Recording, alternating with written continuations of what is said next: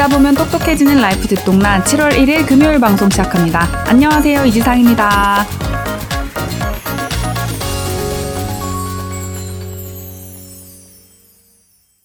오늘은 금요일이지만 특급 게스트를 모셨는데요.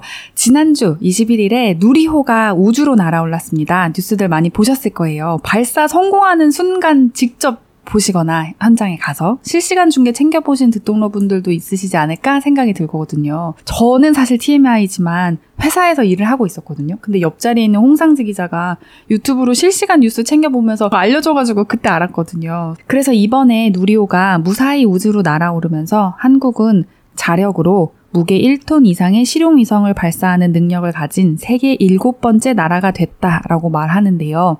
사실 뉴스에서 이 문장을 정말 많이 봤는데 이 문장이 정확히 어떤 의미인지 이런 걸 좀 생각해 보게 됐어요. 자력, 위성 발사 능력, 세계 일곱 번째 이런 게 사실 하나하나 뜯어보면 다 가볍지 않은 이야기 같긴 하거든요.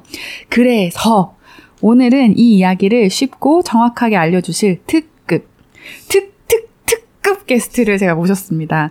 저희가 3년 전에 굉장히 뜨거운 마음을 갖고 처음 듣동나를 서비스로 만들어 보겠어! 라고 하고 시작할 때 모셨던 여성 과학자 분이거든요. 어, 말하는데 왜 이렇게 마음이 울렁울렁하지? 바로 한국천문연구원의 황정아 박사님입니다. 황 박사님은 스스로를 인공위성을 만드는 물리학자라고 소개하시는 분인데요. 저희는 천재 물리학자다라고 이야기하고 있습니다. 누리호 발사체 안에 들어있는 인공위성을 설계하고 직접 만드는 일을 하는 연구자라고 할 수 있는데요. 그래서 오늘은 황 박사님과 함께 이번 누리호 성공이 어떤 의미가 있는지, 앞으로 우주 연구는 어떻게 될지 궁금한 것들을 이것저것 여쭤보는 시간을 갖도록 하겠습니다. 그리고 오늘 황정아 박사님 인터뷰 방송에 뒤이어서 네이버의 제작 지원을 받은 인터뷰 컨텐츠가 하나 더 이어질 예정인데요. 듣똑라가 올 한 해 동안 네이버와 함께 IT 업계의 최신 트렌드랑 기술 얘기를 다루기로 했잖아요. 그 두 번째 시간입니다. 이번에는 검색 기술인데요. 그냥 검색 아니고 스마트 렌즈를 통한 검색 기술을 개발하신 분을 만나서 어떤 기술로 이러한 서비스가 가능해진 건지 이야기 나눠봤습니다. 같습니다. 그러면 바로 황정화 박사님 모셔보겠습니다. 안녕하세요. 안녕하세요. 잘 지내셨어요? 네, 잘 지냈습니다. 벌써 3년이나 지났네요. 어, 그니까요. 어, 정말 어떻게 시간이 지나가는지 모르겠어요.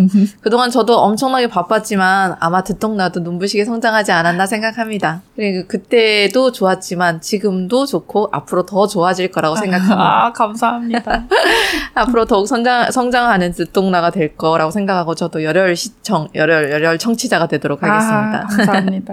저희 방송 전에 잠깐 누리호 발사 때 얘기했는데 이제 박사님은 누리호 발사할 때마다 거의 우리나라에서 제일 바쁜 사람 중에 한 분이 되시는 거잖아요. 여러 방송국에서 막 제발 나와서 나, 나와주세요 막 이런 거 있는 거죠. 아유 그런 건 아니고요. 몇 군데가 있을 뿐인데.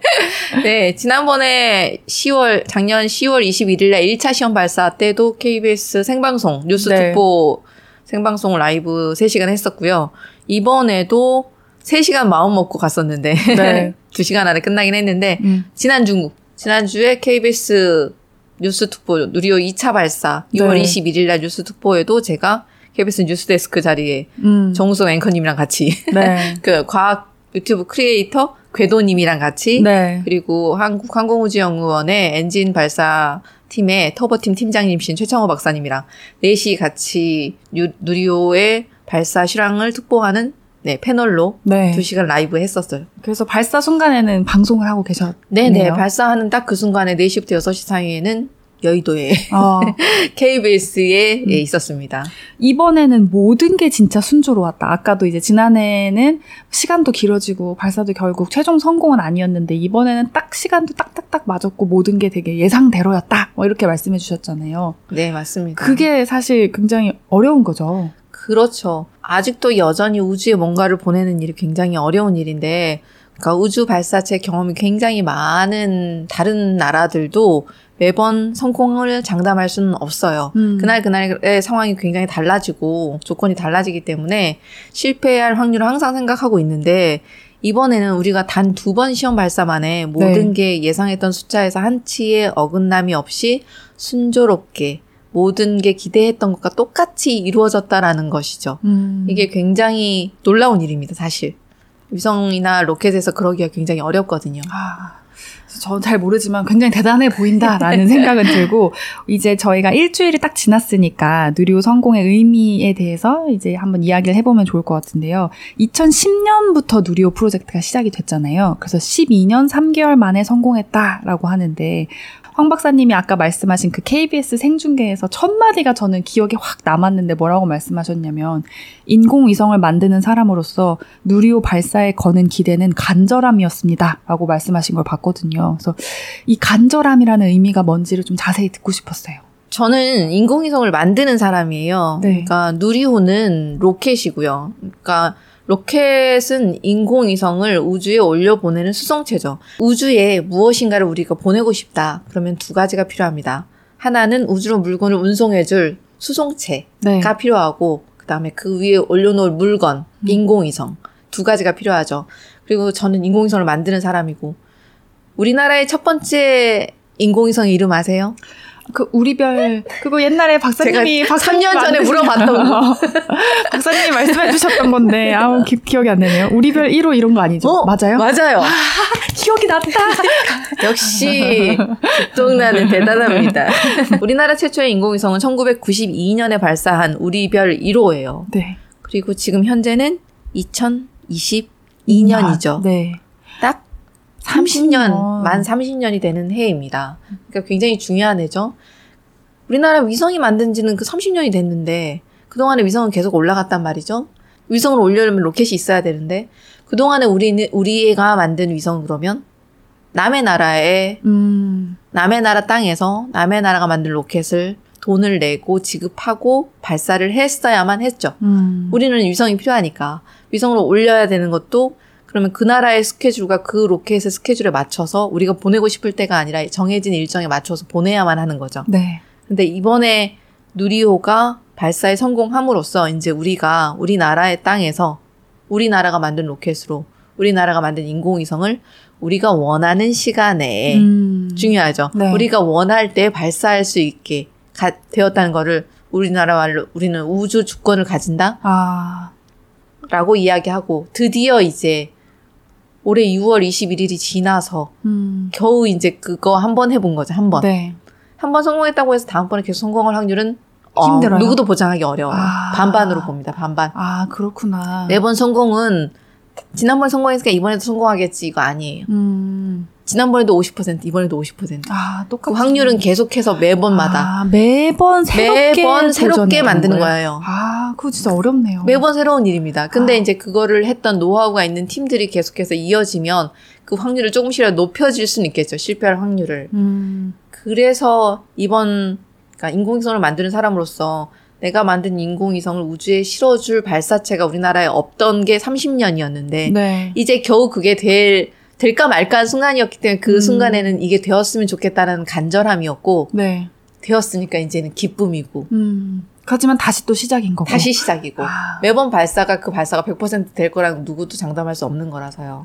그 원하는 시간에 라는 말씀 해 주셨잖아요. 옛날에는 이제 외국에 가서 외국 로켓으로 그 안에 음. 인공위성 넣어서 발사 시험 정해져 해본 거잖아요. 있으니까. 그러면 막 시차 상관없이 거기서 막 새벽에 예, 하고 막 이랬던 아무 거죠. 상관없이 그 일정에 맞춰야죠 우리가. 제가 되게 기본적인 질문일 수 있는데 왜 우리 영토에서 우리 기술로 발사하는 게 이제 우주 주권 말씀해 주셨잖아요. 그게 왜 중요한 거예요? 인공위성을 발사하는 거를 우리 마음대로 할 수 없었을 때는 예를 들면 이제 만약에 소유주 2나 지금 제가 만들고 인공위성이 소유주 2를 사용해서 내년 상반기 발사할 건데 소유주나 아니면 스페이스X의 펠컨 9 같은 거는 1년에 이제 일정이 딱 정해져 있고 그 일정에 맞춰서 우리의 개발 일정을 다 맞춰서 짜서 가야 하는 건데 그걸 맞추는 게 되게 어려운 일이고 애초에 네. 그리고 인공위성 우리 위성은 이제 한 100km짜리다 뭐 500km짜리다 그런데 그 로켓 자체는 손님을 실을 수 있는 무게가 뭐 톤급이기 때문에 뭐 2톤, 3톤, 5톤짜리 손님이 다 실을 때까지 기다렸다 가거든요. 그래서 그 손님들이 다 채워질 때까지 그 로켓 발사 센터, 우주센터에 가서 기다리는 게 일이었어요. 음. 보통 수개월, 1년까지 기다릴 수도 있고. 아. 버스가 손님이 다 타야 출발하거든요. 아, 그렇구나. 만차가 돼야지만 출발하는 거예요. 그러면 거기서 대기하고 있는 동안 우리가 지금 거의 인공위성 하나 만드는데 보통 5년에서 10년 뭐 이렇게 걸리는 정말 힘들게 힘들게 힘들게 만든 그 인공위성이 거기서 대기하는 순간에 성능이 그대로 유지될 거라고 누구도 아. 장담할 수가 없어요. 그러네요. 그래서 인공위성이나 탑재체를 만드는 저 같은 사람으로서는 거기서 오래 대기하고 창고에 넣어두는 게 좋을 리가 당연히 없습니다. 없죠, 없죠. 성능이 이제 보장할 수가 점점 없게 되는 거거든요. 그래서 우리가 원하는 시기에 바로 쏴줬으면 좋겠는데 그게 어려워요. 우리가 아, 메인이 아니니까. 그러면 지난해 10월에 아까 얘기해 주셨지만 누리호 1차 발사 때는 발사는 성공했는데 인공위성 궤도에 안착에는 실패해서 최종 실패였잖아요. 이때랑 지금이랑은 어떤 차이가 있었는지 아까 이제 50대 50으로 다 새로 하는 거다라고는 해 주셨지만 뭔 차이였고 이게 왜 어려운 건지 이런 것 좀 설명해 주시면 좋을 것 같아요. 2021년 10월 21일에 누리호의 1차 발사 때는 그러니까 로켓이 이렇게 단으로 여러 단으로 되어 있어요. 힘을 얻어야 돼서 1단, 2단, 3단으로 돼 있어서 힘을 이제 앞으로 나가려는 추력을 얻으려고 할 때 밑에 있는 단들은 이제 분리 단 분리가 되잖아요. 분리되면서 한 번 더 빵힘 네, 얻고 그렇죠. 또 분리되면서 빵 이렇게 되는 거죠. 그게 아. 작용 반작용의 원리죠. 아, 네. 분리 좀 하셨나 보네. 아, 분리 못했어요. 때리면 나도 아프다. 뭐 이런 게 작용 반작용인 거죠. 어, 비슷해, 비슷해. 운동량 보조법. 아, 다른 건가요? 네. 어쨌든 그래서 맨 위에 있는 3단 엔진이 2021년 10월 그러니까 작년에 있었던 누리호 1차 봤을 때는 맨 위에 있던 3단 엔진이 521초 동안 연소하는 게 원래 계획이었는데 네. 475초 만에 연소가 불이 꺼졌어요. 아, 딱 빨리 꺼졌네요. 46초가 부족했어요. 아, 힘을 더 쫙 불을 엔진의 열을 쫙 받아가지고 얘가 속도를 더 높인 다음에 위성을 떨어뜨려 줬어야 되는데 네. 마지막에 있던 3단 로켓이 엔진이 너무 일찍. 꺼졌어. 아, 그래서 로켓을 만든 연구원들 사이에서는 통한의 46초라고 부릅니다. 아, 그게 왜 일찍 꺼졌는지 아무도 몰라요. 아니요, 알죠. 아, 그때 뭐 연료 탱크에 약간의 금이 가가지고 산화제 탱크에 금이 가서 이번에 그 문제 해결해가지고 올라간 거였고 음, 이번에는 이제 1.5톤짜리 위성 모사체 가짜 위성이 그러니까 목표 고도 원래 목표로 했던 고도 700km 고도에는 도달을 했어요. 네. 작년에도 도달은 했으나 도달했을 때 그 궤도에서 계속 돌려면 처음에 던져주는 궤도에 들어가는 속도, 초기 속도 가 굉장히 중요하거든요. 위성이 700km 고도에서 별다른 힘을 주지 않고 계속해서 돌려면 초기 속도가 초속 7.5km가 반드시 필요했어요. 음, 근데 엔진이 너무 일찍 꺼지는 바람에 초기 속도를 충분히 얻지 못하고 위성을 뿌려버린 거예요. 음, 그 속도 부족하면 떨어지는 거거든요. 네. 작년에 되지 않아서 위성은 결국 추락했어요. 음, 그래서 미션이 실패했다라고 이야기하는 건데 음, 이번에는 딱 맞춤인 7.503km/s로 궤도에 던져주었습니다. 아, 모든 게 계산과 똑같았다는 거죠. 저 진짜 과일못으로 하나만 여쭤봐도 돼요. 네. 지금 어쨌든 우주에 위성이 막 되게 진짜 여러 개가 돌고 있잖아요. 네네네. 그러면 그렇게 쏘다가 위성을 던지다가 다른 거랑 부딪힐 위험은 없나요? 위험은 물론 있죠. 근데 이제 그게 이제 우주 물체 감시라고 해서 따로 또 큰 연구 분야가 따로 있는 건데 아, 이미 인공위성을 저궤도에 세, 이제 많은 사람들이 전 세계 많은 나라들에서 위성을 많이 뿌렸잖아요. 네. 그 위성들의 수명이 애- 어차피 정해져 있고 보통 저궤도 위성 수명이 1, 2년밖에 안 되거든요. 음. 그 수명을 다한 인공위성도 계속 돌고 있고 아. 올라가다 떨어진 위성의 잔해물들, 로켓의 잔해물들도 다 떠 있어요. 부유물들이. 그걸 감시하는 것도 하나의 큰 연구 분야. 아. 영화 승리호 보셨어요? 네, 쓰레기. 우주 쓰레기. 우주 쓰레기가 되는 거예요. 아. 수명을 다하고 전원이 꺼진 모든 그 고철 덩어리들이 떠다니고 있는데 그걸 잘 피해서 던져야죠. 그것도 기술이네요. 기술이죠. 그럼 엄청난 분야다. 네네네. 신경 쓰고 있습니다. 음, 그래서 그걸 다 감안해서, 감안해서. 이번에 던졌다. 네네. 근데 제 기억에는 사실 2009년에 나로가 발사됐을 때도 우리나라 최초 우주 발사체라고 했던 것 같거든요. 근데 이번에도 우리나라 최초잖아요. 그래서 그 누리호랑 나로는 무슨 차이인가? 그 2009년은 최초였는데 또 지금은 또 최초다. 어, 네. 나로호는 그러니까 우리나라 최초의 우주 발사체는 이라고 네. 만약 퀴즈 나오면 네. 나로호가 정답이에요. 음. 우리나라 최초는 나로호 2013년 성공. 그런데 누리호 앞에 붙는 거는 한국형 발사체예요. 맞아요. 네, 한국형.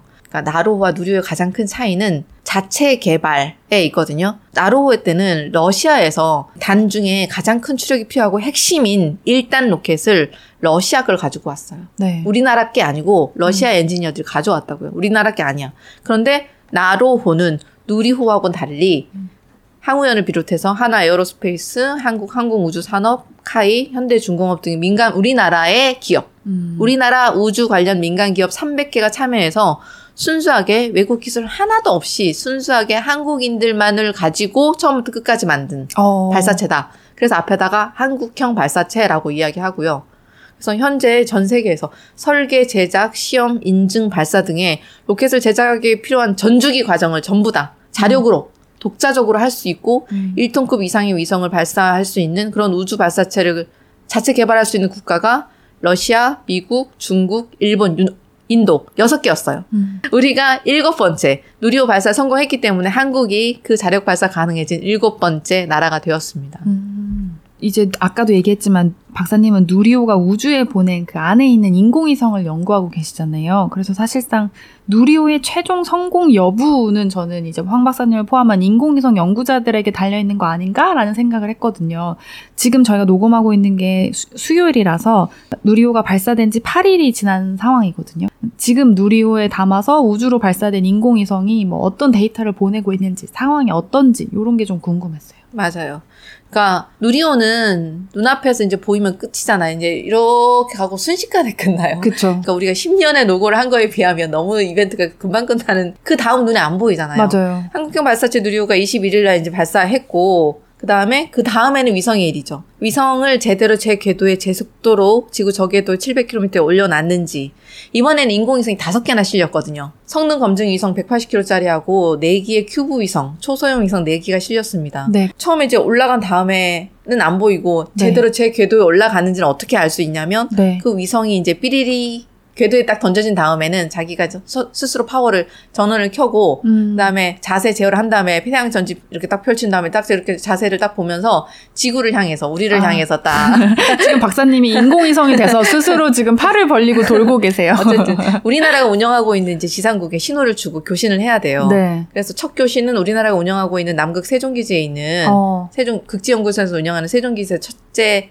발사 이후 43분의 세종기지와의 첫 교신이 예상했던 대로 모든 일이 순조롭게 이루어졌고 발사 이후 1시간 40분 후에는 대전에 있는 한국항공우주연구원의 지상국에서 교신을 쌍방향 통신을 음. 무사히 성공했고 아, 나 있어요 삐리삐리 나 여기 있어요 아. 삐리삐리 하면 어 그래 잘 됐다 그러면 어. 너 이제부터 이거 이거 해라 이렇게 시킬 수가 있거든요 네. 통신이 되어야만 그 다음이 있는 거라서 그래서 모든 게 교신하면서 위성의 상태 체크를 다 한 다음에 네. 그런 다음에 성능 검증 위성인 180kg짜리 하고 통신이 되었다는 거니까 누리호의 전체 임무의 한 70%? 음. 7부 능선은 넘은 정도가 되었습니다. 네. 100% 위성 성공을 하려면 네. 4개의 큐브 위성들을 차례대로 순차적으로 사출한다라고 이야기하거든요. 네. 그러니까 로켓에서 그러니까 이번에는 좀 특이한 게 뭐냐면 보통은 어떻게 하냐면 로켓에서 위성들을 순서대로 바깥으로 던져줘요. 음. 궤도에 주입한다 내지는 아니면 사출한다라고 보내는 거예요. 꺼내서 이제 궤도에 뿌려주는 걸 해줘야 되는 게 로켓의 임무인데 네. 아직 우리나라의 누리호는 발사관까지는 장착을 못하고 있기 때문에 아직 네. 초기 상태라서 이번에는 그 역할을 누가 했냐면 큰 엄마 성능 검증 위성 180kg짜리에 아, 구멍을 네. 4개를 넣어요. 아. 그래서 4기의 조그만 위성들을 여기다 박아놨다가 아. 성능 검증 위성이 모든 게 자세 제어가 안정됐다는 걸 확인한 다음에는 아기 새들 4마리를 내놓는 형식으로 임무를 짰어요. 아. 4개의 초소형 위성이 6월 29일 날 한 기, 6월 29일에는 조선대에서 만든 큐브 위성, 7월 네. 1일에는 카이스트가 만든 인공위성, 7월 3일에 서울대가 만든 인공위성, 7월 5일에는 연세대가 만든 큐브 위성. 이렇게 네 기의 큐브 위성이 이틀 간격으로 순차적으로 우주로 쏘아질 예정입니다. 아, 그러면 이제 고성, 고게 성공하느냐 여부가 이제 다음 주에 나오겠네요. 그렇죠. 이게 모두 다 사출되는 거가 7월 5일이니까 7월 5일까지 해서 모든 큐브 위성들이 다 제, 제 상태의 궤도로 제 속도를 가지고 우주에 무사히 올려졌다는 게 확인되면 100%가 성공이 되겠죠. 아, 그 지금 다 말씀해 주신 것처럼 그 안에 다섯 개 위성이 있고 음. 하나는 성능 검증 위성이라서 100kg가 넘는 큰 위성이 있고 큰 위성이고 그리고 그 옆 그 안에 이제 네 개짜리 애기 위성 요거는 약간 택배 상자만한 사이즈의 CubeSat 위성인 맞아요. 거죠. 한 4kg에서 6kg 뭐 이 정도 되는. 음, 음. 그 위성들이 이제 성공하는 여부가 이제 다음 주에 나오게 되는데 최종적으로 그때까지도 기다려야 돼요, 우리. 네. 근데 그 위성은 말씀해 주신 것처럼 대학 학교에서 만든 거잖아요. 맞아요. 연구하시는 분들이. 네네네. 네네. 얼마나 떨릴까. 그 지금 곧... 만드시는 분들 중에 이제 여러분을 제가 아는데 네. 이제 카이스트 항공우주공학교 교수님도 저랑 지금 같이 일을 하고 있어서 항공연에서 계속 대기하고 있는 중인데 네. 계속 자기 위성들 헬스 체크하고 교신 되는지 계속 계속 체크해야 되니까 네. 정상 모든 게 통신이 될 때까지는 아직까지는 계속해서 불안한 상태예요. 음, 그분들은 아직 끝나지 아직 끝나지 않았어요. 계속 그쵸. 지금 상황을 주시해야 되는 상황이에요. 그렇죠, 그렇죠. 발사체를 담당하시는 분들은 끝났어. 그렇죠. 본인들의 임무는 100% 성공이에요. 음. 그러나 그 다음 임무가 남았고 위성을 만든 사람들은 지금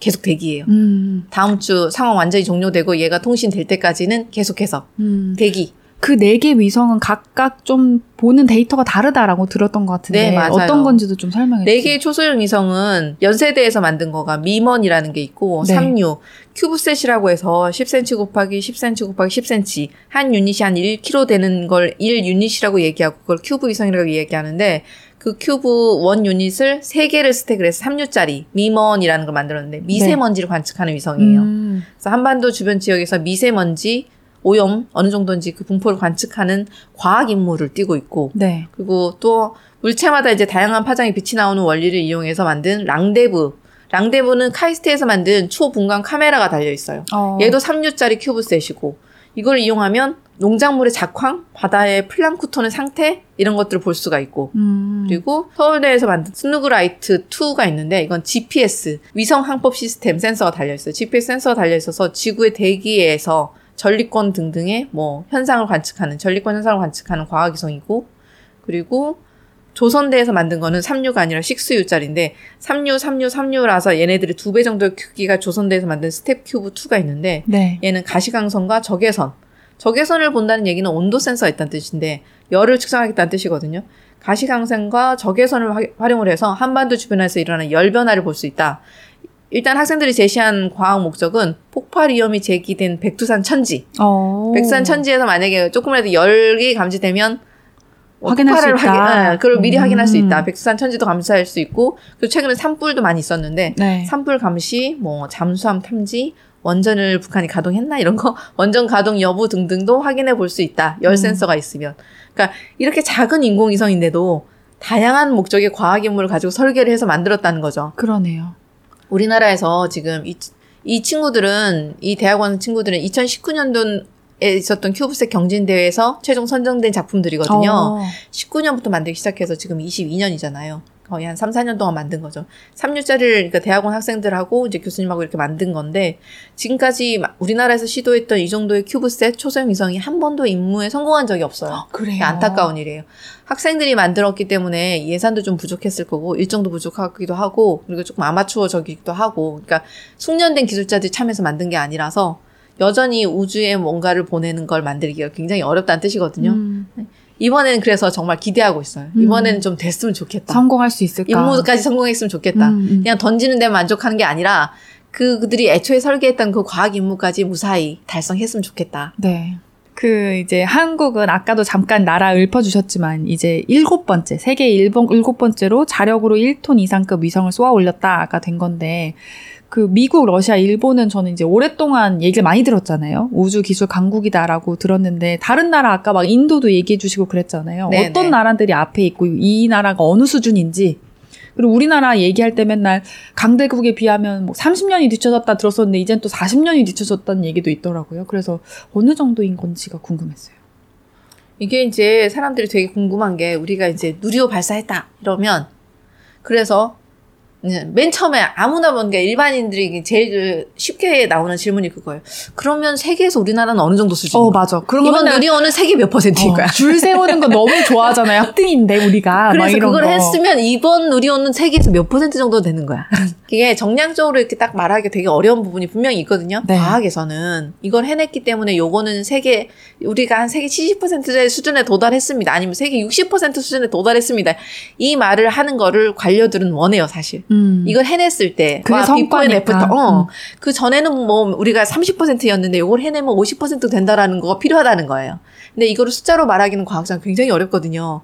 그러니까 어떤 학문적인 성과나 성취를 정량적으로 제시하는 거 굉장히 어려워요 수준을.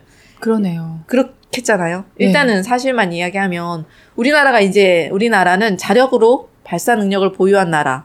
있죠. 네. 그리고 이제 실용급 위성, 1톤 이상의 실용급 위성을 저궤도에 올려놓을 수 있는 나라. 음. 그래서 러시아 당연히 1등이었고 러시아, 미국, 유럽, 중국, 일본, 인도까지 네. 해서 우리가 이제 한국 일곱 번째 국가로 올라섰는데 아까 내가 우리나라 최초의 인공위성은 우리 별 1호.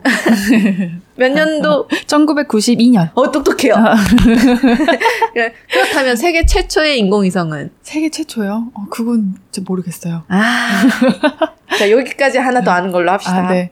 세계 최초의 인공위성은 1957년. 57년이에요? 57년 네. 소련에 지금 없어진 소련, 아. 소련의 스푸트니크 1호. 아, 오, 저 이거 알아요. 이거 이거 언론사. 백신 이름이기도 하잖아. 아, 러시아에게. 얼마나 자랑스러웠으면 아, 세상에 맞아요. COVID 백신 이름을 아. 스푸트니크라고 지었는데. 입사 시험 때 이런 거 외웠던 기억이 나요. 스푸트니크 1호 맞아요, 맞아요. 네. 소련의 스푸트니크 1호가 1957년, 네. 우리나라 92년. 네. 자, 몇, 몇 년 차일까? 38년이에요? 네, 35년. 35년이고 더하기도 안 되네요. 지금 더하기 빼기도 안 돼요. 우리별 92 년. 1호가 우리나라 최초의 위성이라는 게 네. 세계에 비해서는 35년 아. 출발선이 뒤져 있었었어요. 네. 자, 여기서 이제 인지하고 들어가셔야 돼요. fact check. 네. 우리가 35년 이미 뒤진 출발선에서 서 있었고요.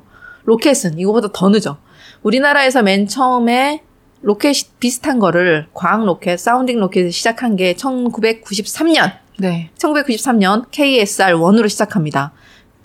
그러면 세계 최초의 로켓은 세계 최초의 로켓. 세계 최초의 우주 발사체라고 할 수 있는 거는 당연히 네. 스푸트니크 1호를 쏘아 올렸으니까 네네네. 스푸트니크 1호를 쏘아 올린 구소련의 1957년 소련의 R7 로켓입니다. 어. 그러면 이러나 저러나 어쨌든 우리가 30 몇 년 거의 약, 뒤쳐졌네요. 약 40년 뒤진 상태로 출발했어요 이미. 음. 그나마 위성은 다른 제약이 없었기 때문에 여기까지 달려온 건데 로켓은 우리가 한미 미사일 지침이라는 크나큰 매우 높은 장벽이 있었기 때문에 네. 개발도 우리 마음대로 모든 조건에서 다 할 수 있게 허락이 되지 않았었기 때문에 아, 그러니까 사실은 미사일이랑 이 발- 로켓이라는 게 거의 비슷한 구조고 그 안에다가 뭘 넣느냐 인공위성을 넣으면 이걸 로켓 발사 로켓이라고 하고 그게 아닌 뭔가 핵탄두가 들어있거나 이러면 이제 이게 문제가 되는 거니까 군사적인 이유 때문에 우리는 제약이 많았다. 그렇죠. 고체 발사체의 탄두 중량 제한과 사거리 제한을 한 게 한미 미사일 지침이었고 아, 그러니까 고체 연료를 사용하는 고체 발사체와 누리호처럼 액체 연료를 사용하는 액체 발사체가 있고 네. 고체 연료를 사용하는 거는 미사일과 완전히 똑같이 생겼어요. 아, 그 안에 이제 맨 위에 맨 윗단에다가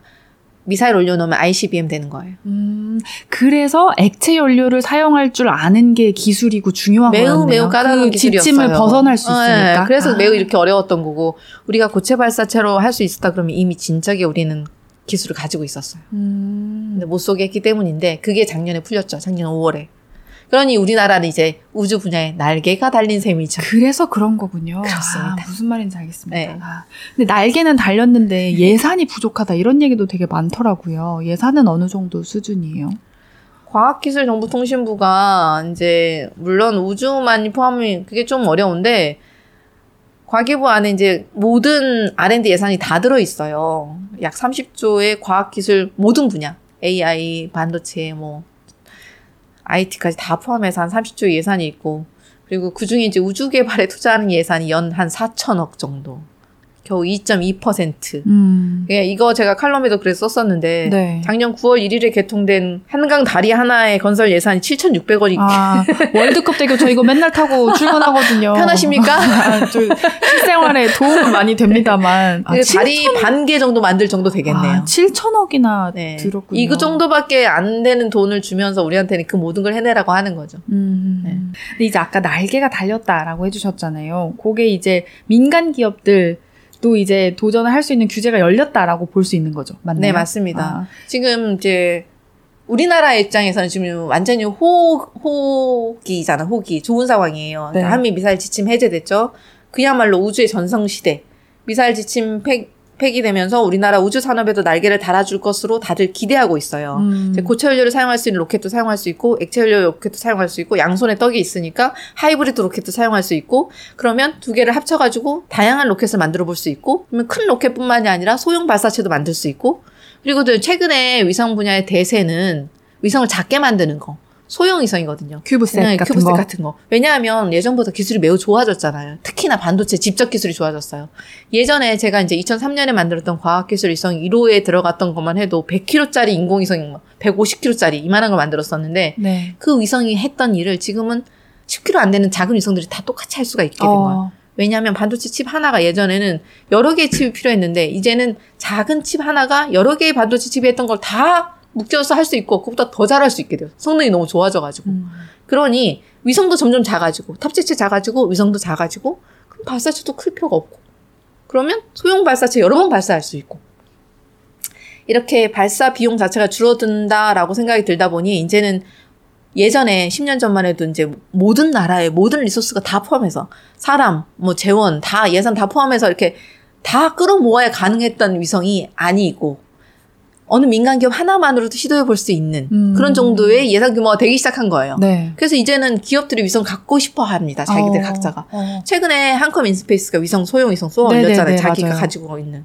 그러니까 위성이 작아지면 예산 작아지고 그러면 예산과 만약에 예산과 예산이 양 지난번과 비슷하다 그러면 여러 개의 위성을 한꺼번에 올릴 수도 있고 음. 이걸 네트워크 그러니까 군집 비행이라고 이야기하는데 네. 위성이 한 개가 아니라 여러 개를 만드는 거예요. 어. 대표적인 게 스페이스X의 스타링크, 스타링크. 위성들이고 음. 위성을 작게 만들고 여러 개를 만들 수 있으면 여러 개를 한꺼번에 보내버리는 거야. 네. 그리고 이게 하나 만드는데 비용이 얼마 안 들면 자꾸 교체하면 되는 거예요. 교체 주기 아. 짧아지는 거죠. 이런 아. 식으로 하게 되면 기업들이 많아져야 돼. 위성이 많아져야 많이 만들어야 되면 이걸 만들 기업들도 많이 필요하고 환경 시험할 기업들도 많이 필요하고 음. 이걸 데, 데이터 내려받아서 처리해줘야 되니까 지상국 안테나 만드는 데도 많이 필요하고 네. 데이터 처리하는 사람들도 많이 필요하고 어. 사람들이 점점 점점 많이 필요해지니까 기업들도 점점 많아지게 되고 완전 이런 산업이 우주 산업이 부흥할 것이다라는 기대감이 높아지고 있는 거죠. 음. 그 이제 연- 인공위성 연구자로서 이 부분에 대해서는 그러면은 이제 부흥할 것이다. 아, 저, 당연하죠. 음. 우리나라 지금 이제 막 고체 발사체랑 고삐가 풀리잖아, 이제. 네, 네. 어, 이제 확 도약해야 될 시기가 2021년, 2022년이라고 생각해요. 아, 그렇구나. 네, 전 세계적으로도 그렇고 우리나라에 특히나 호재가 많아서 한미 미사일 지침 해제, 누리호 발사 성공, 네. 그리고 올해 8월에 우리 달로 가요. 아, 맞아. 그 얘기 궁금했어요. 네. 이번에 이제 성공하고 나니까 다들 막 다음은 달이다 막 이런 얘기 했어요. 그래서 이번에 뭐 8월에 달 탐사 궤도선 을 음. 우주로 보낸다고 그 얘기 좀 해주세요. 네네. 인공위성을 크게 한 세 가지 분류로 구분해 볼 수 있는데, 인공위성을 내가 만들었어요. 보낸다, 달에 보낸다 그러면, 달 주변을 도는 거를, 달의 인공위성이 되는 걸 달 궤도선이라고 얘기해. 달 주변을 계속 빙글빙글 돌 거예요. 그리고 달의 궤도에 머무르지 않고, 네, 바닥에 표면에 착륙하는 걸 착륙선이라고 얘기하고, 네, 착륙선에서 이렇게 바퀴 달린 거 하나 더 와- 내놓으면 왔다 갔다 하는 걸 로버라고 이야기해요. 네. 보통 인공위성 이렇게 세 종류로 구분해 볼 수 있는데, 우리 2022년에 달에 네, 드디어 네. 달 궤도선을 보내요. 우리나라 시간으로는 8월 3일 오전이 될 거예요. 8월 3일 오전에 우리가 달에 드디어 우리가 만든 인공위성을 보내는 해가 됩니다. 헉, 그러니까 어. 한국형 발사체 누리호 2차 발사도 완전 완벽하게 성공했는데 우리나라가 드디어 우리나라 지금까지 인공위성 지구의 저궤도하고 지구의 정지궤도에밖에 없었는데 드디어 달까지 음. 우리의 우주 영역을 확장하게 됩니다. 오. 박수 잘. 올해 8월 3일 오전에 우리가 만든 달 탐사선 원래는 이제 KPLO라고 불렀는데 최근에 이름이 다누리호라고 이제 대국민 공모에서 아, 선정이 되었습니다. 또 니은 리을 들어가네요. 아우 헷갈려. 어떻게 또 그렇게 됐네? 다누리고. 다누리가 달 궤도선의 이름이에요. KPLO에는 이제 여러 가지 탑재체들이 과학 탑재체들이 실려 있고 이 탑재체들이 고해상도 카메라, 광시야 평경 카메라, 자기장 측정기, 감마선 분광기, 우주 인터넷 검증기, 섀도우컴 뭐 이렇게 해서 여섯 종의 과학 탑재체가 실려요. 어. 달 상공에서 높이 100km에 떠 있으면서 1년 동안 상주할 거예요. 그 궤도를 돌면서. 네네. 100km 음. 위에서 1년 동안 상주하면서 한국이 그 다음에 만약에 이번에 2022년 8월 3일에 달 궤도에 이제 가는 게 얘가 성공을 하면 네. 아까도 얘기했지만 우주에서 성공은 누구도 답할 수 없는 거예요. 그렇죠. 그러니까 성공할지 안 할지는 몰라. 기다려야 네. 되는데 어쨌든 성공한다 치고 네. 성공하면 그 다음에 우리 2030년에 달 착륙선 보낼 거거든요. 착륙선과 로버가 30년에 예정되어 있습니다. 네. 한국의 달 착륙선이 어디에 착륙할지를 정해야 되는데 아직 정하지 못했거든요. 네. 그러니까 만약에 달 궤도선이 1년 동안 머무르면서 달 주변을 샅샅이 뒤지면 사진을 찍어 올 거예요. 음. 그러면 다음번에 우리가 우리의 달 착륙선이 후보지 어디로 착륙을 할 건지 우리 여행 가려면 후보지를 선정해야 되잖아. 그 집 살 때 부동산 임장 가듯이. 부동산 그렇죠. 미리 한번 훑어야 되잖아. 아, 후보지 탐색, 그다음에 달 생성의 원인 연구 등을 수행할 예정으로 달 궤도선 KPLO 다누리가 8월 3일 발사합니다. 아, 진짜 올해가 되게 중요한 해네요. 한국에 핫하죠. 이런, 네, 네. 우주 관련한 우주에, 이벤트가 많네요. 우주 관련해서는 핫한 게 또 있는데 네, 이전에 달에 사람을 보내는 프로젝트 이름이 아폴로, 네, 아폴로 11호 착륙했잖아요. 네. 그리고 그 후로 50년 동안 달에 이제 사람을 보내는 프로젝트는 잠깐 멈춤이었는데 다시 한번 달에 사람을 보내는 프로젝트 이름이 아르테미스예요. 오, 아르테미스는 네. 아폴로의 쌍둥이 누이의 이름이에요. 아, 아폴로가 그리스 신화의 태양신, 아르테미스는 달의 여신, 전쟁의 여신, 싸움의 여신이기도 한데 아르테미스라고 이름을 붙인 이유가 있겠죠. 이번에 여성이 가기 때문에. 아르테미스의 우주인 두 명은 유색 인종 한 명과 네. 여성이 될 것이라고 나사가 발표했습니다.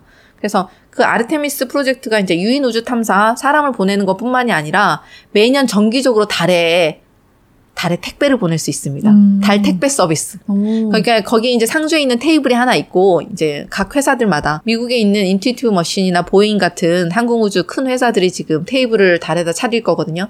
그 테이블 위에 올려놓을 탑재체를 전 세계에서 공모해서 매력적인 과학을 제공해주는 과 이제 그 나라한테 달에 보내주는 건 공짜로 해주는데 그 탑재체를 만든 프로젝트를 전 세계 공모를 했고 저희가 한국천문연구원이 그 공모에 선정되었습니다. 네. 그래서 우리가 만드는 달 탑재체가 2024년에 달의 남극에 도착할 거예요. 아, 박사님이 아르테미스 만들고 있어요. 프로젝트를 어, 그할 프로젝트 때- 일환인 아, 거죠. 아우. 그 프로젝트 일환으로 달에 보낼 탑재체를 지금 제가 제가 지금 만들고 있는 건 우주 방사선 탑재체예요. 어. 요것도 달의 남극에 추후에 이제 사람이 갈 때 어디에 사람을 보내는지 알려면 달 표면에 방사선이 얼마나 있는지 알아야만 하거든요. 그 그렇죠. 건축물을 세울 때도 마찬가지고 그거를 표면을 샅샅이 훑으면서 방사선을 측정할 관- 관측기를 지금 만들고 있습니다. 아, 박사님이 또 우주 방사선의 그렇지. 국내 거의 유일한 권위자시잖아요. 뭐 모르겠지만 유일하다. 열심히 하고 있습니다. 네. 네. 그래서 그 우주의 날씨처럼 네, 방사능이 맞습니다. 어디서 어떻게 되는지 그걸 이제 연구하시는 거죠. 네, 맞습니다. 음. 제가 우주 방사선 연구 2009년부터 현재까지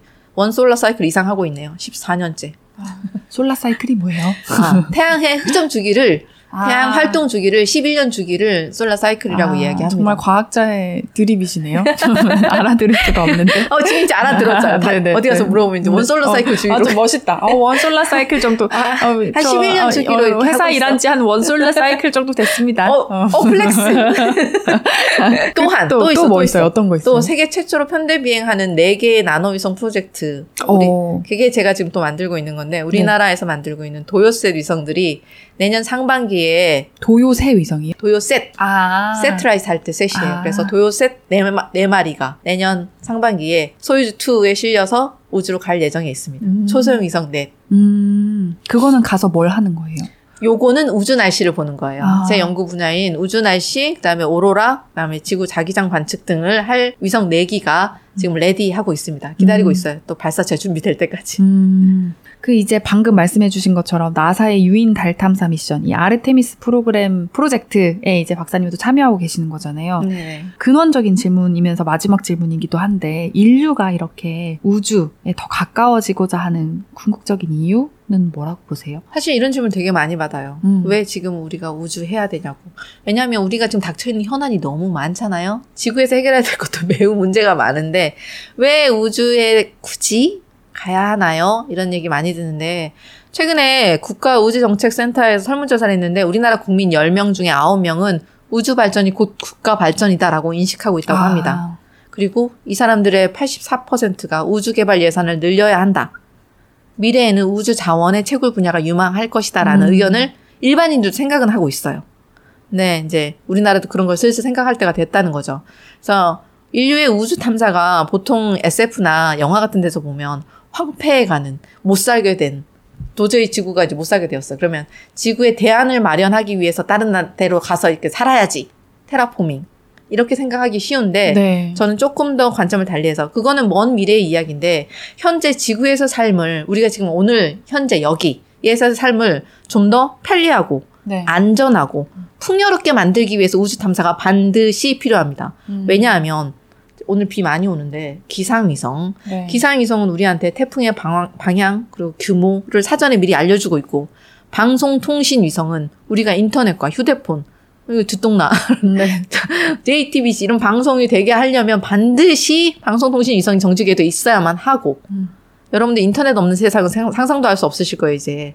지구를 관측하고 있는 위성들은 대기의 미세먼지 농도하고 오존 농도를 관측하고 있고, 그리고 여러분들이 많이 알고 있는 허블 우주 망원경은 우주의 나이, 우주가 무엇으로 이루어져 있나, 우리가 어떻게 끝날 것인가에 대한 근본적인 질문, 인류의 존재에 대한 근원적인 질문에 대한 답을 주고 있고, 그래서 우주 탐사를 한다는 게 지극히 현실적인 지구에 땅을 붙이고 사는 우리의 삶에 대한 문제이면서 우리에게 한편으로는 더 높은 세상에 대한 경이로움을 줍니다. 결국 우주 탐사는 인류가 지구가 아닌 어딘가로 도피해야 되는 문제가 아니라 지금 여기 우리의 음. 현실의 문제라고 생각을 하고요. 우리가 지금 다음에 갈 곳, 우리가 달로 가자, 화성으로 가자, 달 탐사, 화성 탐사를 꿈꾸는 게 프랭클린 루즈벨트가 대통령이 말한 것처럼 결핍으로부터의 자유와 적정 수준의 생활을 누릴 권리를 확보해서 지구에서의 건강한 삶을 보장하는데 음. 도움을 주기 위한 그 수단을 찾는 과정이라고 생각을 합니다. 그리고 제가 또 학생들을 많이 가르치고 있어서 네. 우주로 진출한다는 것은 우리의 경제를 이렇게 편협하게 보는 게 아니라 세계 경제를 다양화할 수 있어요. 음. 세계 경제를 다양화함으로써 경제 활성화에도 기여하고 동시에 우리의 후손들, 우리 젊은 세대들에게 편협한 사고에 머무르지 않고 보다 넓은 세계에 대한 소망을 갖게 해준다는데 큰 의의가 있다고 생각해요. 그래서 여기 지구, 대한민국, 뭐 여기 강남, 그러니까 아주 작은 유한한 자원을 생각하는 게 아니라 아주 무한한 우주의 자원을 생각하고 그걸 생각 사용할 수만 있다면 음. 우리가 이 유한한 자원을 놓고 전쟁을 벌인다거나 결핍의 공포를 느낀다거나 할 필요가 없어지거든요. 이렇게 상상하는 것만으로도 우리가 좀 한 뼘 더 성장해지고 조금 더 넉넉해지고 여유로워지는 기분이 듭니다. 음. 이런 마음, 이런 도전 정신, 이런 넉넉함을 우리 후손들한테 전달해 주기 위해서 우주 탐사 반드시 있어야 된다고 생각하고요. 네. 더구나 우리나라가 지금 굉장히 전 세계적으로도 경제적으로도 어느 정도 조금 기대치가 높아졌어요. 음. 이 정도 사는 나라면 전 세계가 같이 하는 우주 탐사 이 정도 기여해 줬으면 좋겠다라는 그런 참여 제안을 굉장히 많이 받고 국제사회에서요? 있습니다. 국제사회에서. 아까 제가 말씀드렸던 것처럼 과학에서 뭐 우리가 몇 요거 했다고 몇 퍼센트 나아진 건지 이런 걸 말하기는 되게 어려운데 네. 과학자 사회에서 그걸 인정해 주는 거는 다른 나라에서 어려운 우주 프로젝트를 할 때 우리한테 같이 뭘 하자고 제안하는 거. 어. 동료 평가 제일 중요하거든요. 네. 그러니까 굉장히 유망한 우주 선진국들이 우리가 뭐 할 때 이 탑재체는 한국이 해줬으면 좋겠어라고 나한테 제안하는 것. 어. 그거보다 더 높은 동료 평가 없거든요. 같이 네. 하자고 하는 것. 네. 지금 그러고 있습니다. 음. 한국의 과학자들한테 이거 갈 때 우리 너네들은 이거 좀 맡아줬으면 좋겠어라는 제안은 굉장히 많이 들어와요. 근데 그 말을 책임감 있게 목소리를 낼 만한 사람이 없다는 게 문제죠.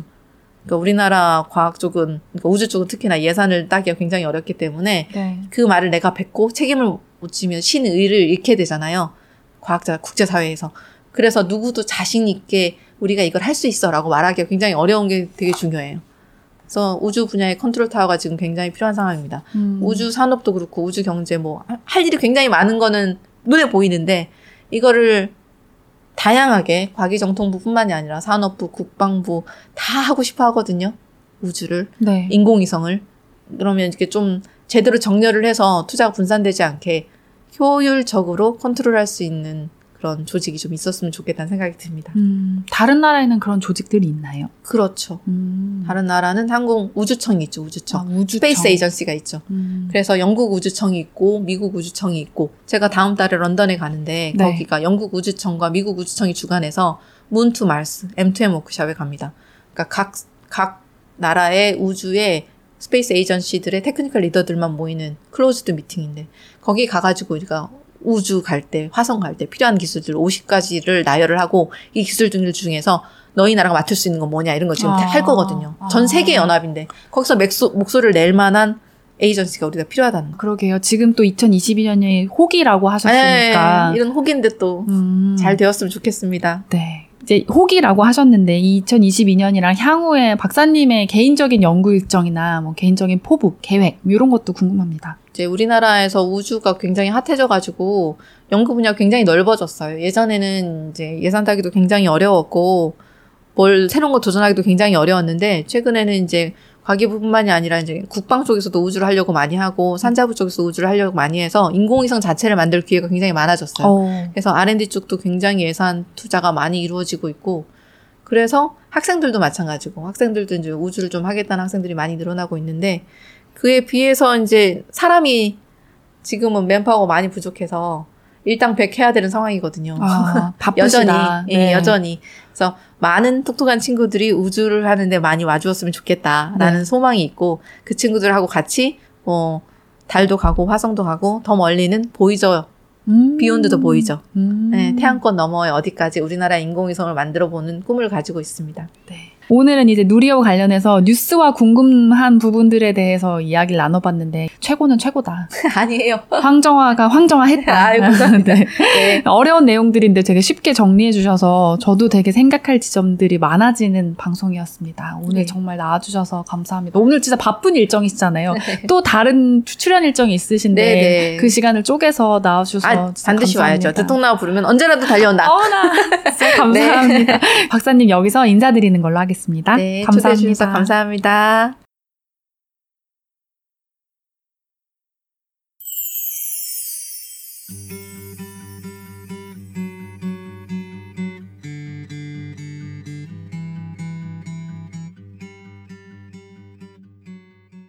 네, 앞서 예고드린 대로 듣통나가 네이버와 함께 IT 업계 최신 트렌드와 기술 이야기를 다루는 시간입니다.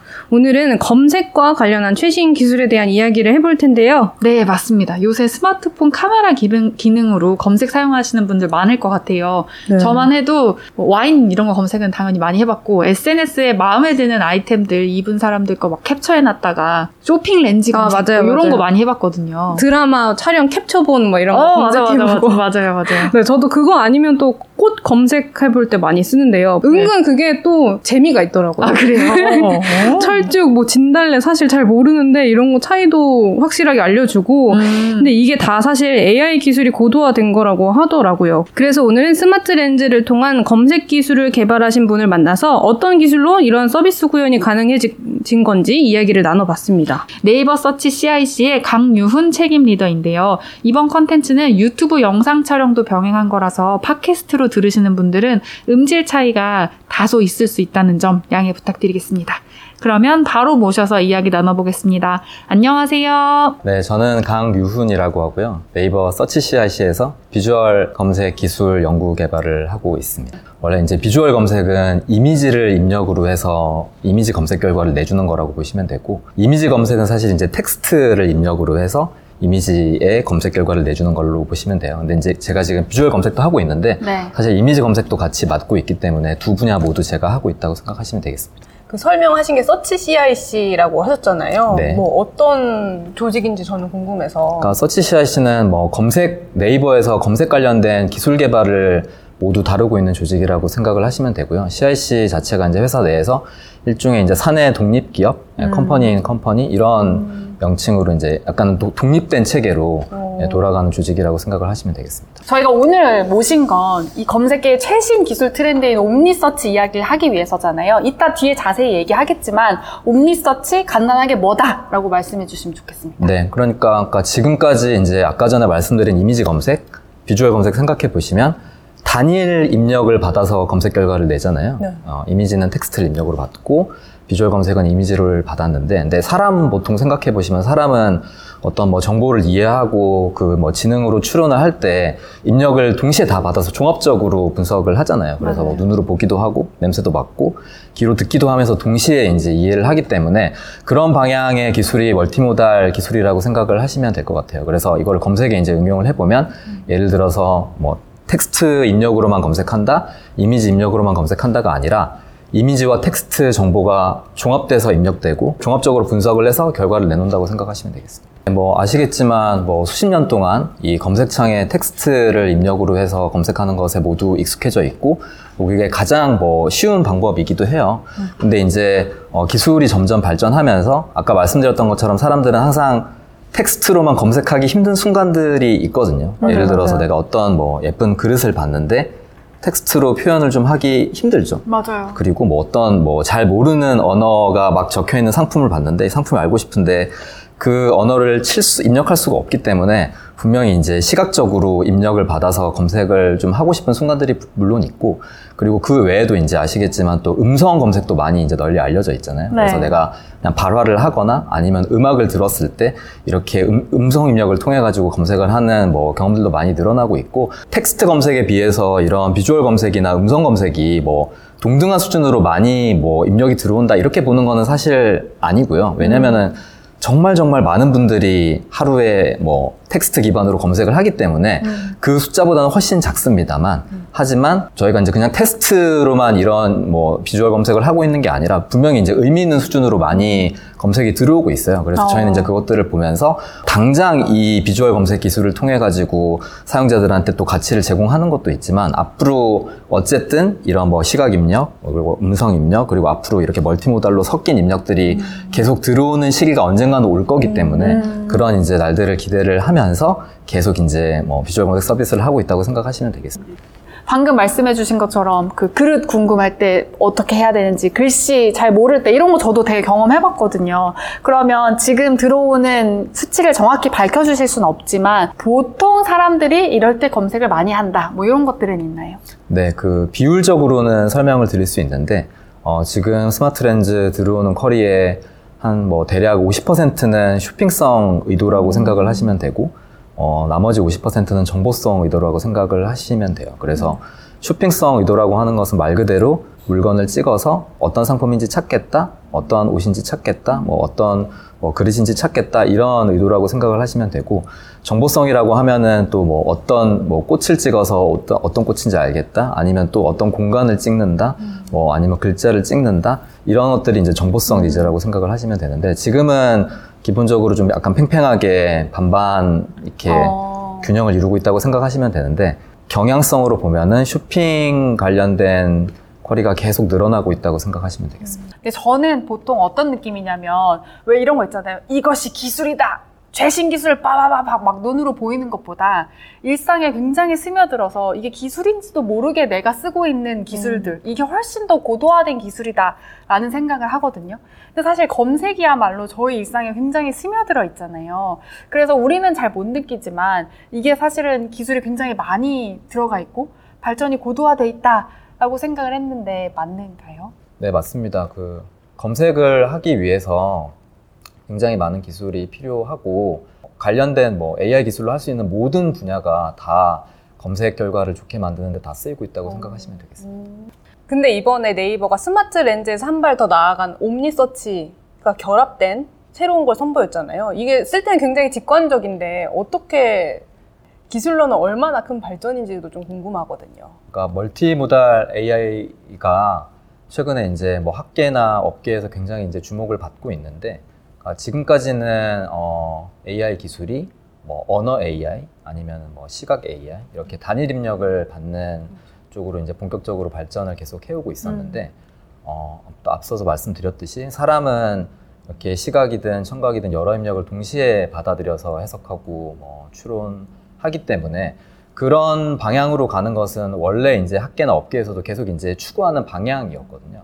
근데 이제 AI 모델을, 그러니까 지금까지는 어떤 AI 기술이나 데이터나 컴퓨팅 인프라적인 측면에서 이 멀티모달 AI를 실현하기가 좀 어려웠다면 최근에 이제 어 2000년, 2010년 후반대에 들어서 이제 많은 어떤 뭐 트리거들이 있었어요. 그래서 AI 모델도 급격하게 퀀텀 점프를 한번 했고, 그리고 AI 뭐 인프라라든지, 그리고 데이터도 크게 뭐 증가하는 이런 계기가 만들어지면서 예전에는 불가능했던 멀티모달 AI가 이제 실제는 구현이 가능한 이런 상황에 이르렀거든요. 그렇기 때문에 이제 실제로 이제 구현을 할 수 있는 상황이 됐기 때문에 이 multimodal AI를 이제 뭐 저희 회사뿐만이 아니라 많은 이제 global tech company에서 이제 만들어내고 있는 상황이고요.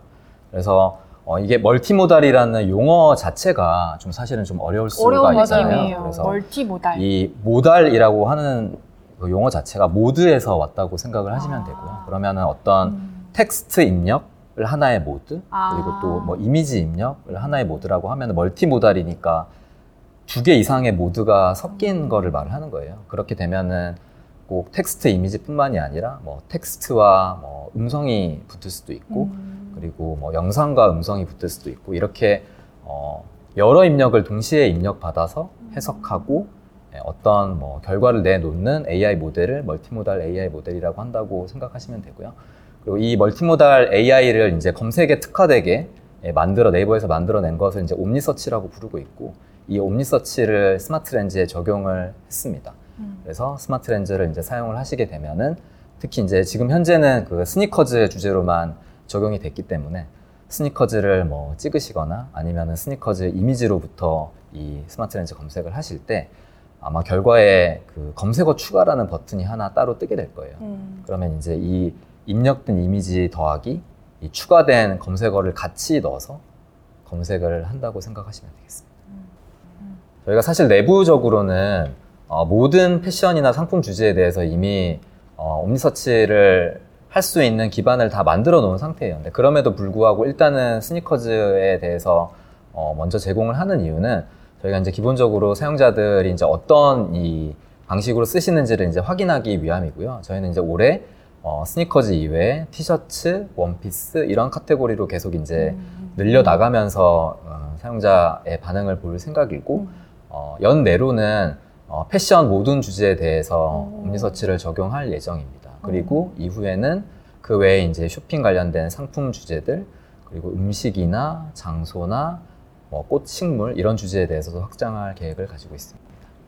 기대되네요. 빨리 됐으면 좋겠어요. 그러니까요. 빨리 좀 부탁드리겠습니다. 네, 달리겠습니다.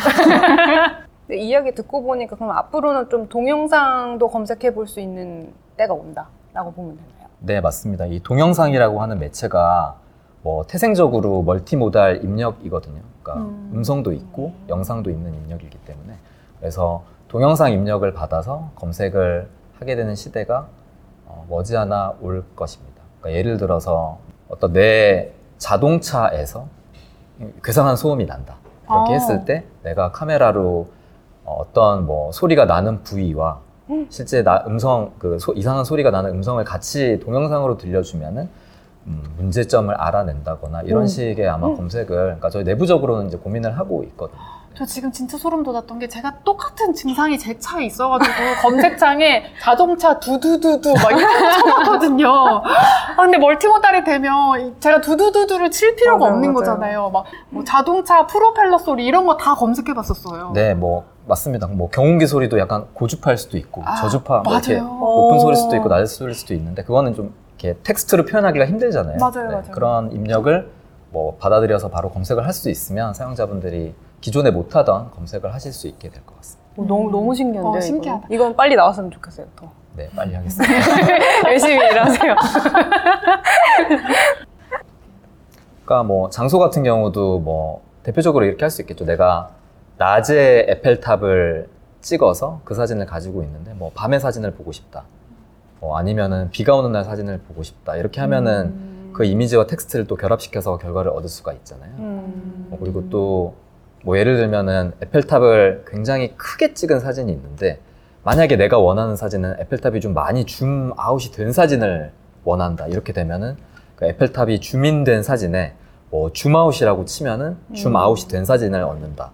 뭐 앞면을 보고 있는 예쁜 강아지 사진이 있는데 뭐 강아지가 뒤로 돌고 있는 그러니까 비슷한 강아지인데 뒤로 돌아 있는 사진을 얻고 싶다. 그러니까 이런 것들이 그냥 텍스트 검색으로는 찾기가 되게 힘들잖아요. 그래서 항상 이렇게 이미지랑 텍스트를 동시에 입력해서 이 찾을 수 있는 이 케이스들이 어. 굉장히 많이 존재하고 그래서 이제 이전에는 하지 못했던 검색을 이 OmniSearch를 통해서 할 수 있다고 말씀드리는 것입니다.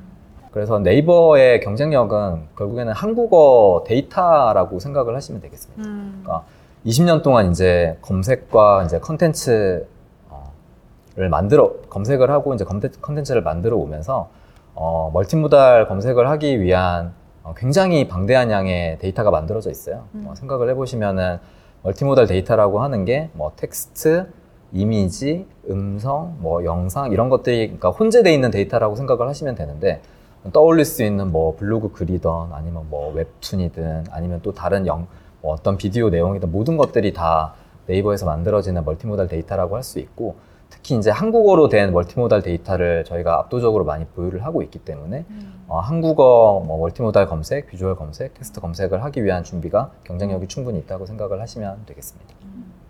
그리고 어, 네이버 같은 경우는 20년 동안 이 검색을 계속 해온 회사이잖아요. 네. 이 AI 데이터를 어, AI 모델 학습하는데 잘 활용을 하려면 어, 잘 가공을 해야 돼요. 음. 왜냐면은 우리가 뭐 석유 산업 같은 경우도 원유가 있어도 원유를 가공을 해야 되는 것처럼 음. 그리고 뭐 다이아몬드도 실제로 잘 이제 정제 정련을 해야지 이제 의- 그 가치가 생기는 것처럼 네. 그 데이터들을 잘 가공을 해야 되는데 저희가 20년 동안 이 검색을 하면서 그런 노하우들이 굉장히 많이 쌓였거든요. 음. 그래서 그런 부분에서도 충분히 이제 경쟁력이 있다고 생각을 하고 있습니다. 제가 보니까 유우님께서 원래 다른 쪽 분야의 일을 하시다가 이번에 비주얼 검색 쪽으로 넘어오신 거라고 들었거든요. 근데 네. 그게 사내 스터디를 하다가 넘어오시게 된 거라고 하던데 네. 어떻게 그러실 수가 있으신 거죠?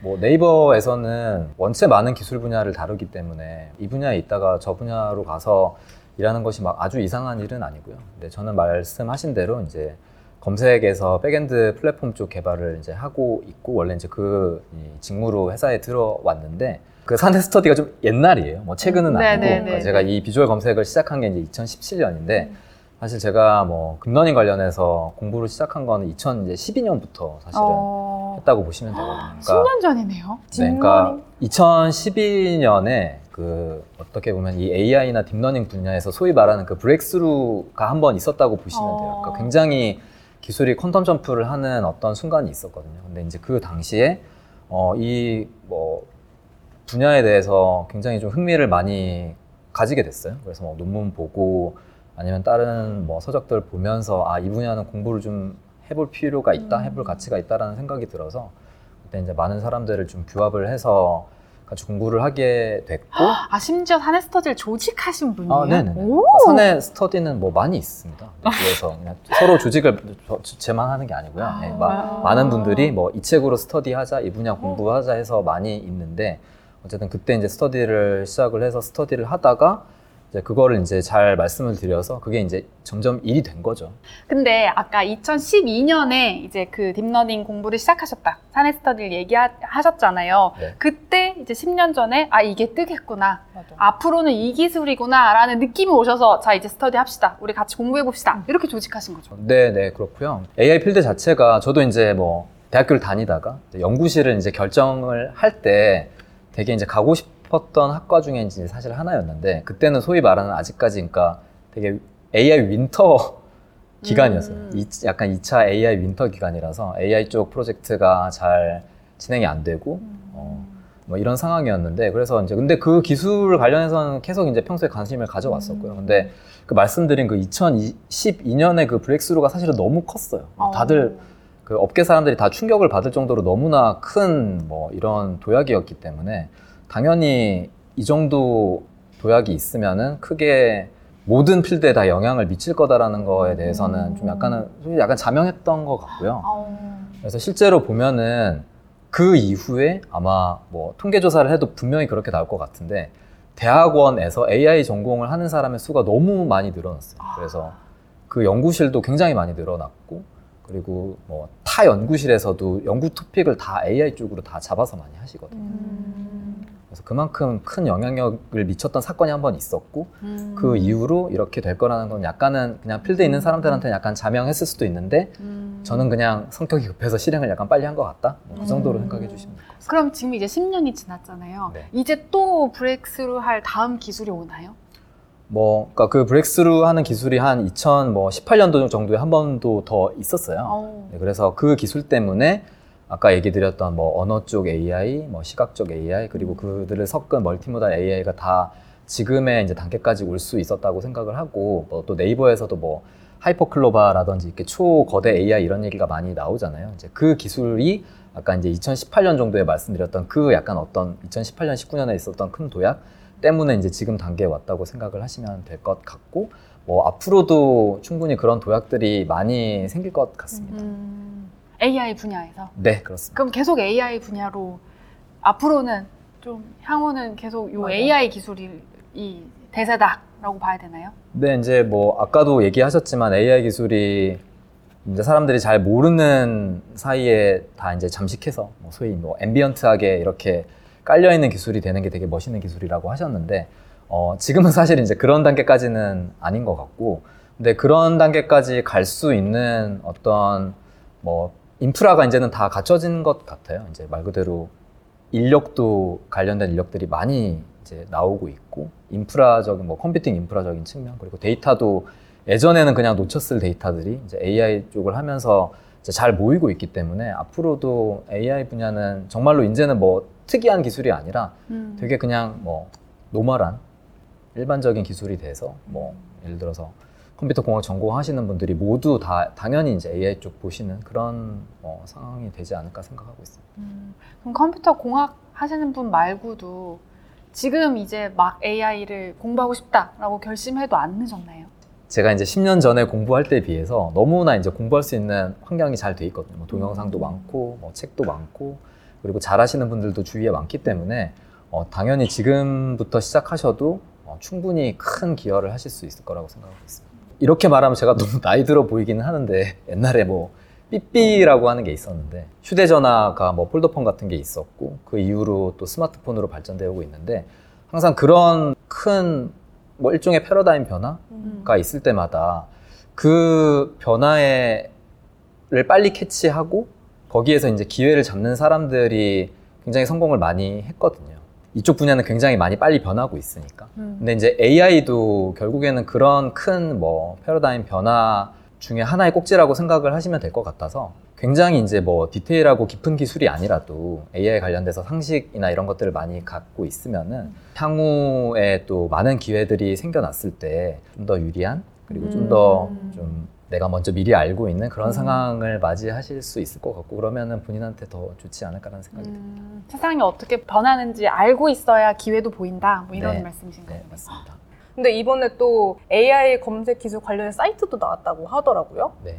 2016년부터 해서 네이버 검색 콜로키움이라고 하는 행사를 진행을 하고 있는데요. 어, 네이버 검색 기술을 어, 학계나 이제 업계에 계시는 분들한테 소개도 드리고 어, 채용의 기회도 마련하는 그런 자리예요. 그래서 이런 기회를 통해서 이제 업, 학계나 이제 업계분들한테는 검색에서 이제 어떤 노력을 어떤 기술적인 노력을 하고 있는지 많이 이제 소개를 드렸는데 사실 이제 저희가 굉장히 더 또 신경 써야 될 부분은 실제 이제 검색을 사용하시는 또 사용자들이시잖아요. 네. 그래서 그분들에게 이제 조금이나마 어, 기술적으로 어, 검색 어, 네이버 서치 CIC에서 어떤 노력을 하고 있는지 기술적으로 어떤 노력을 해서 어, 사용자분들께 좋은 검색 결과를 드리기 위해서 노력하고 있는지를 어, 홍보할 수 있는 사이트를 하나 만들었어요. 그래서 채널 서치라는 사이트가 있는데 이 사이트에 들어오시면은 어, 저보다는 좀 더 이제 푸릇푸릇한 예, 분들이 어, 이제 굉장히 좀 재밌게 그리고 좀 더 사용자 어, 친화적으로 이 기술 설명을 해주시는 이런 내용들을 아마 보실 수 있을 거예요. 그래서 채널 서치에 방문을 하셔서 어, 내용을 한번 보시면 또 많은 도움이 되실 것 같습니다. 따로 이렇게 검색 기술한 사이트를 만드셨다라는 것 자체가 기술에 대한 자신감처럼 보이기도 하고 20년 동안 이제 검색의 정수가 이제 쌓여 있잖아요 노하우가 그렇기도 하고 또 그만큼 학계나 이제 어, 이런 AI 관련한 꿈을 꾸고 있는 분들이 궁금해 하시니까 그래서 그런 니즈로 만드셨을 수도 있겠다 뭐 이런 생각도 듭니다. 네. 그러니까 검색이라고 하는 것이 그러니까 기술적으로 저희가 이제 뭐 20년 동안이나 하고 있지만 너무나도 이제 어려운 분야이고요.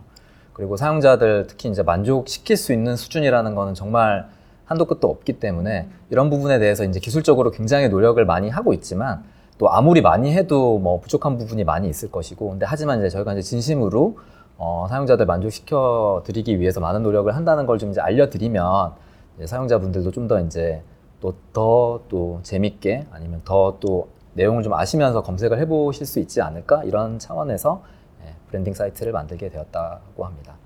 네 오늘 저희가 준비한 인터뷰는 여기까지였는데요 유은님 오늘 인터뷰 어떠셨나요? 굉장히 많이 떨리기는 한데 두 분이 너무 잘 이끌어 주셔가지고 예, 나름 재밌는 경험이었습니다.